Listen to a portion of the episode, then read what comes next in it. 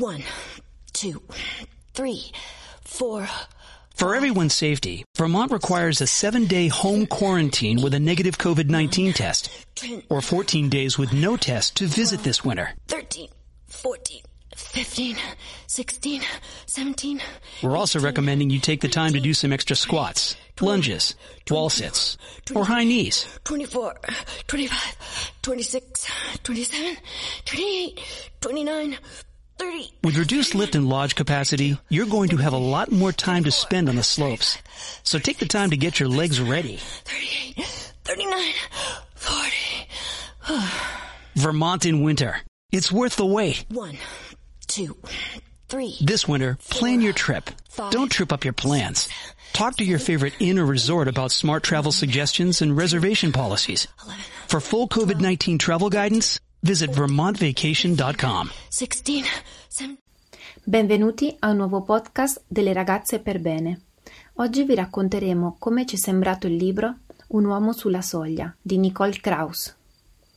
Se avete ascoltato anche gli altri podcast, la Kraus non vi è nuova. Avevo infatti recensito La storia dell'amore un paio di mesi fa e sulla scia dell'entusiasmo provato da quel libro avevo comprato Un uomo sulla soglia della stessa autrice. Beh, a parte qualche rimando nella scrittura, non ci sono altri indizi per capire che si tratta della stessa autrice, perché sono due libri davvero molto diversi.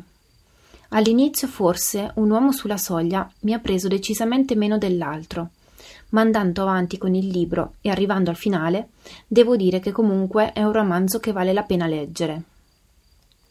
Il protagonista è Samson, un 36enne professore di lettere all'università, che scomparso di punto in bianco un giorno a New York, viene ritrovato una settimana dopo a vagabondare nel deserto del Nevada. Salvato da alcuni poliziotti e condotto in ospedale, qui trovano Samson un raro caso di tumore al cervello benigno, che viene estirpato senza problemi, ma che causa nell'uomo la perdita della memoria degli ultimi 25 anni di vita. Samson non si ricorda assolutamente di nulla della sua vita di New York, ma si ricorda la sua vita di bambino e adolescente con la madre in California. Dopo l'operazione fa la sua comparsa Anna, la moglie di Samson, che ovviamente non riconoscerà. Condotto a casa a New York, Samson non riuscirà ad adattarsi a quella vita che non sente sua. Pur provando attrazione per la moglie, per lui sarà sempre un'estranea e non riuscirà a rinsaldare un legame affettivo con la donna. L'unico che sembra accettarlo così com'è è il cane della coppia, compagno silenzioso che non reclama nulla all'uomo. In un intento di riprendere in mano la propria vita, Samson si reca con Rai, un scientifico che sta facendo degli studi sul trasferimento della memoria da un individuo ad un altro.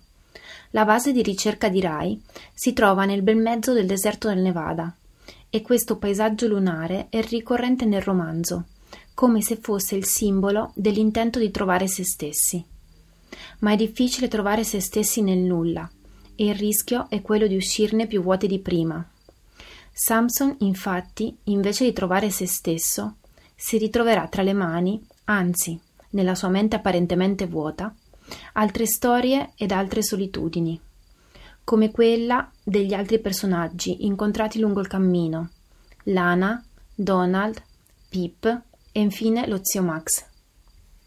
Sicuramente un libro difficile da leggere. A qualcuno potrebbe non piacere la parentesi neoscientifica in mezzo al libro, ma a me è piaciuta molto. In particolare ho amato le ultime due pagine raccontate da Anna, la moglie di Samson. Con il sotterfugio della perdita della memoria, la Kraus ci racconta di una condizione di stranetà molto più diffusa e silenziosa di quello che pensiamo. Alzi la mano chi non si è sentito almeno una volta nella vita estraneo a una stanza affollata di gente, con la sensazione di non conoscere e fidarsi di nessuno. Qui almeno Samson ha la giustificazione di aver perso la memoria. Grazie per averci ascoltato. L'appuntamento è al prossimo podcast. E ricordate, le ragazze per bene non leggono romanzi. Ugh, I have to do laundry when I get home. I have to lug all my clothes over to the washing machine. Then I get to put them in the dryer. And accidentally shrink my cashmere sweater again. Motorcycles make everything exciting. And when Geico makes it easy to switch and save on motorcycle insurance, it's even more exciting. I'm gonna fold all my socks into little balls! Yeah! Geico Motorcycle. 15 minutes could save you 15% or more.